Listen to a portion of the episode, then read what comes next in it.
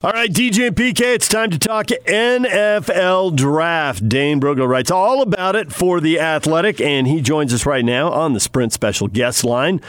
Sprint, making it safe and easy to get what you need online. Visit Sprint dot com for online services and local store availability. Dane, good morning. Good morning. How are you guys? Doing well. Uh, there are a lot of things to talk to you about. Some of the uh, local guys we're curious about. But first, let's start at the top of the draft. And I guess the big question mark, Tua Tagovailoa. I mean, Alabama, he's in the spotlight. We've all watched him play in big games. And it seems like a huge question mark. What level of confidence do you have that he will go to Miami at number five and be a Dolphin? And what other scenarios are in play? And how much do you think they, they are realistic? Well, I don't have any confidence that that's going to happen. I don't know how anybody could, except uh, unless you're the Miami Dolphins, you know, because there's just there's too much unknown out there, uh, especially with not not only just the durability factor, the medicals, but you throw in this past month and everything that's happened. So no pro day, no visits. Um, you know, those are the type of things that teams rely on to get a lot of information. So uh, w- when it comes down to Tua, it just comes down to uh, how how risk adverse are you? Um, you know, how willing are you to take that chance? And if you are, uh, you know, it's it, it, it's not just in a vacuum. It's with the context of, you know, Justin Herbert from Oregon. Um, you know, assuming Joe Burrow goes one, like we all believe he will, then who's going to be the next quarterback off the board? Uh, do you take the risk of going with uh, Tua, or is the gap close for you, close enough where it's worth going to Justin Herbert, um, who has his own issues, has some some things he needs to work through, but you know, at least he's a guy that has a better resume in terms of uh, being a four-year starter and relatively clean uh, medicals. Uh, so there's just so many variables involved with the process that I don't know how anybody could have any confidence uh, that Tua is going to go in the top five or to the Dolphins. Um, if I had to bet on it right now, I'd say there's a better chance of Justin Herbert uh, going to Miami at five uh, than Tua. But, uh, you know, we have two weeks left, and so we're going to certainly learn a lot here over these next two weeks. Even if everybody is healthy, isn't with still a risk no matter what? Oh, sure. Uh, you know, I, when you talk about uh, drafting quarterbacks, uh, you know, there's uh, it, it's still a risky proposition in the top ten, first round, um, and you. Joe Burrow is going to go number one for a reason. You know, he's coming off arguably the, the best college football season for a quarterback we've ever seen. Uh, but now after that, you, you break it down, and each one of these guys there's something to worry about. With Tua, uh, you know, he's a guy that likes to extend plays. Uh, and with that, he takes hits on his body, and his body has not been able to hold up, whether it's the hip, whether it's, uh, you know, he's had procedures on both ankles. Um, and there's, there's other medical stuff going on. And so you have to worry about him holding up for a sixteen game schedule. That just that that seems unlikely. You throw in Justin Herbert, who uh, he was never, as a four-year starter, he never earned first or second team All Pac twelve. Uh, you know, he was never that guy that just took over games and dominated. He's just, he's very solid. Um, you know, he would make plays, but then he'd also kind of make a play that left you scratching your head. And so there's just, there's, there's things that are missing from his evaluation that you just wish you would see when you talk about investing a top ten pick in a quarterback. So, uh, you know, there's, there's a lot to like about these guys. And I throw Jordan Love in there too, out of Utah State, uh, coming off a season that was pretty disappointing, uh, compared to what he did in two thousand eighteen. So with all these guys, there's reason to be encouraged. There's also reasons why, you know, would it be a surprise three years from now if we look back and they end up being a bust? Do you think the Chargers with a sixth pick are committed to a quarterback too? That would make three of the top six Q Bs, or do you think they might go another direction?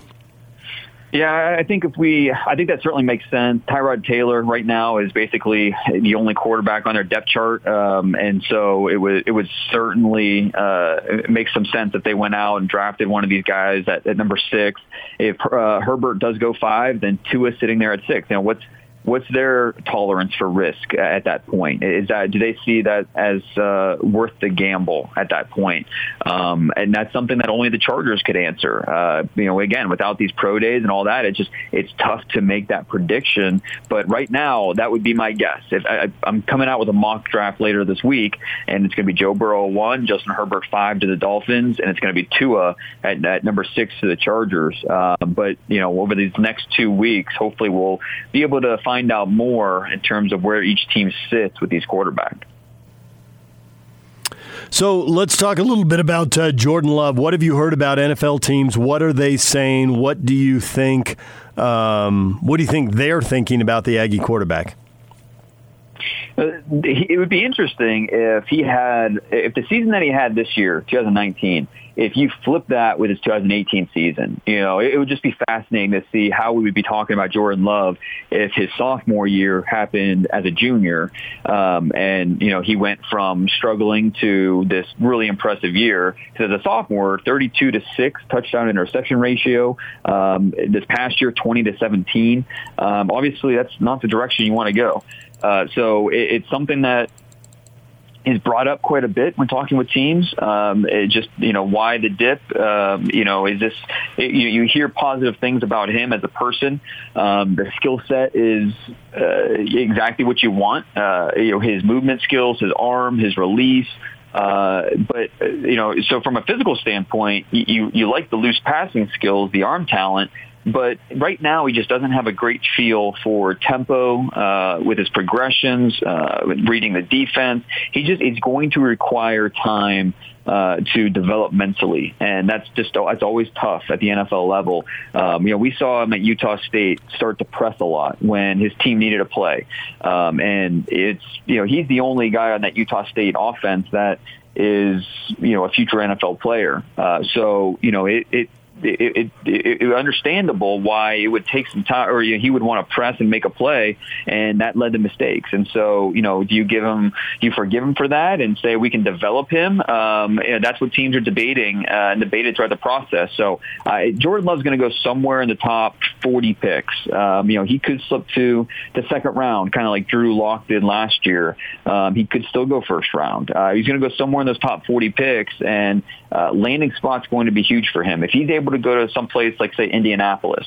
Uh, they've got the second pick in the second round. Whether they trade up into the back first or they stay put at that, that second pick in the second round, I think that'd be a great landing spot for him, going to uh, an offensive-minded head coach, an organization that's going to be real, willing to build around him. Uh, you could learn under Phillip Rivers for a year, maybe two. I think that would be an ideal fit uh, if Love ended up in uh, Indianapolis.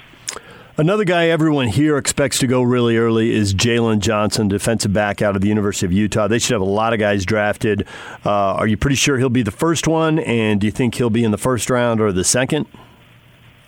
Yeah, I'd be pretty surprised if Jalen Johnson was not uh, the first Utah player uh, drafted. Uh, he has a chance to go in the first. I think you look at the teams that are drafting in the late first round, a couple of them make a lot of sense for Jalen Johnson. I think Kansas City sitting there at the thirty-second pick, uh, I think that'd be a great fit uh, with what Kansas City's looking for, and then what Jalen Johnson has to offer. Um, I think that would be a, a great marriage uh, with the player and the team. And you know, with Jalen Johnson, he's a guy that I, I would like to see him be a little bit better of a finisher.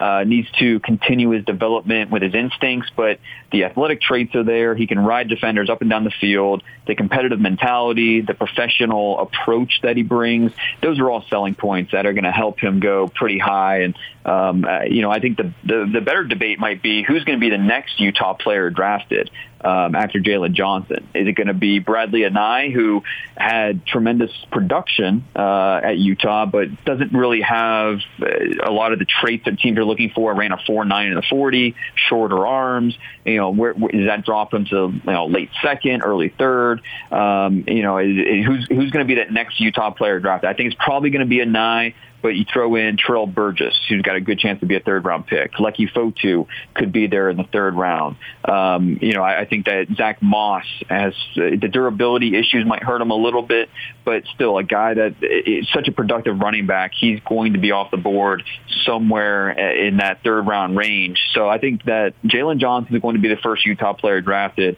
and then probably Bradlee Anae is the next one, and then, you know, there's just a group of really good Utah players that, uh, yeah, you're, you're you're absolutely right. Certainly going to be well represented on uh, draft weekend. You know, when you talk about Johnson to the Chiefs, Andy Reid and Kyle Whittingham have a tie going back to the B Y U days. So, yeah, boy, if, if, if Andy would ever be convinced that he knows every last detail there is to know, it'd be after talking to Kyle. Because uh, I think there's, yeah. a, there's a relationship and a lot of trust there. How many total Ute players do you think are going to get drafted? Uh, you know, I think you look at it, and uh, it, it starts with uh, Jalen Johnson, obviously, Bradlee Anae, Lucky Fotu, um, and Terrell Burgess, Zach Moss. I think those five players have a shot to go in the top one hundred. And then at, on day three, that's when you're looking at Francis Bernard. Um, so, okay, that's that's six. Um, Uh, let's look on the defense. I think uh, defensive tackle, um, you know, Lucky Fotu uh, is going to get drafted early, but then I also think John Penisini has a shot late. Uh, so that'd be seven. And then you go uh, to the secondary, and it's not just Jalen Johnson, obviously, and Terrell Burgess. You know, they've got a few other guys back there that could Uh, possibly get drafted late with Guidry, who obviously is track star. That's going to help him. Um, so he, he's got a shot. And then Julian Blackman's interesting coming off the injury. He's kind of been out of sight, out of mind. So when it's all said and done, uh, you know, there's a good chance eight, you know, probably nine players from Utah going to hear their name over draft weekend, which is just tremendous representation. Uh, there will be plenty of S E C teams, Big Ten teams that don't uh, don't reach half of that number. So uh, Utah will definitely be one of the teams we hear a lot on draft weekend. You think Jalen Johnson is a first-round guy? Yeah, I think he's uh, he's right on the cusp. I, I think when you, you break it down, Jeff Okuda from Ohio State's top corner. I think C J. Henderson has established himself um, as a number two corner uh, out of Florida. And then that's where it gets debatable. Uh, you know, some teams I think are going to look at Trevon Diggs from Alabama, you know, over six one, two hundred five pounds, really good athlete, um, you know, ball skills for days. Uh, Trevon Diggs is going to be highly rated by some. A J. Terrell from Clemson, uh, another guy, six one, uh, two hundred pounds, good size. Um, I think you throw Jeff Gladney in there from T C U, Christian Fulton from L S U. There's just a, such a mix of different types of corners um, after those first two that it's really a, a widespread, uh, you know, differing opinions throughout the league about who's the order of these corners. But Jalen Johnson's right in there. And so I think, you know, you look at the late first round, some of the teams that are picking there in the late first, it would certainly make a lot of sense uh, to see uh, Jalen Johnson sneak into the back half of round one and, and go to one of those teams. And even if he doesn't go late one, he's going to go early two. He's not going to have to wait very long to hear his name called.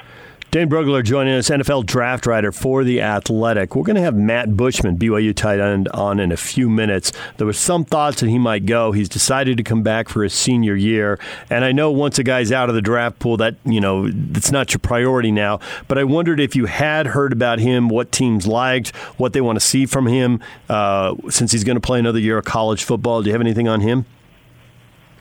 Yeah, well, you know, he. I was a little surprised that he did decide to go back. You know, being, uh, you know, he's already married, and you know, he's uh, a little bit of an older guy, being, uh, you know, a little more mature. I thought he might be ready for the next level, but um, and he's got that interesting N F L connection. His father-in-law being Chad Lewis, uh, who is obviously a, a great resource uh, for him, and, and a former N F L tight end for a lot of years. Certainly, something someone who can help him um, in terms of Uh, developing his route tree and just getting better as an overall tight end. Uh, you know, with Matt Bushman, there's there's a lot to like just physically. He looks the part. Uh, like the way he can snatch the ball. Uh, he he looks really balanced uh, in his routes, and then after the catch, uh, you know, he can bounce off tackle attempts, uh, be more than just a possession guy. He can do a little bit after the catch. Um, so going back for uh, another year in twenty twenty, just want to see more production out of him, especially in the red zone, um, to become more uh, more polished with his route running to create that separation, um, work the middle of the field. So I, going into next year, he's definitely on the short list of tight ends that N F L teams are watching. So um, you know he, he's definitely a guy uh, to watch for the twenty twenty-one draft. Do you think receivers are more valuable in terms of being drafted higher than running backs are right now? Oh, I don't think there's any any question about that. With uh, the way that the N F L is set up currently, and just the simple fact that at one at any one moment, you're likely going to have three or four receivers on the field compared to you know one running back, and so the sheer numbers, uh, you know, we're going to see higher volume of receivers drafted early, just because you can get those guys on the field. Uh, where teams are, uh, you know, occasionally they'll put two running backs on the field at the same time. Uh, but for the most part, you're going to have one, and you know you're you're looking at a position that uh, you know has shown year after year you can find talent later in the draft. And so uh, you know we have some really good running backs this year: J K. Dobbins from Ohio State, DeAndre Swift from Georgia, uh, Jonathan Taylor, Wisconsin, Clyde Edwards-Hilaire, L S U. These guys are all first-round quality players who might not go in the first round because uh, just being squeezed out at the position. Um, and, you know, meanwhile, we're going to see uh, four or five, maybe six receivers go in the first round, and then plenty more throughout day two and day three. Uh, wide receiver, uh, we, we might set a record this year for most receivers drafted, where running back, there's certainly talent in this class. In terms of uh, where they're going to go, though, that, that's the kind of the question mark. We, we might not see them go as early as we have in the past. Dane, we appreciate a few minutes. Thanks for coming in and talking a little uh, N F L draft with us. All right, anytime. Thanks, guys. Dane Brugler, N F L draft writer for The Athletic, joining us right here on ninety-seven point five and twelve eighty The Zone.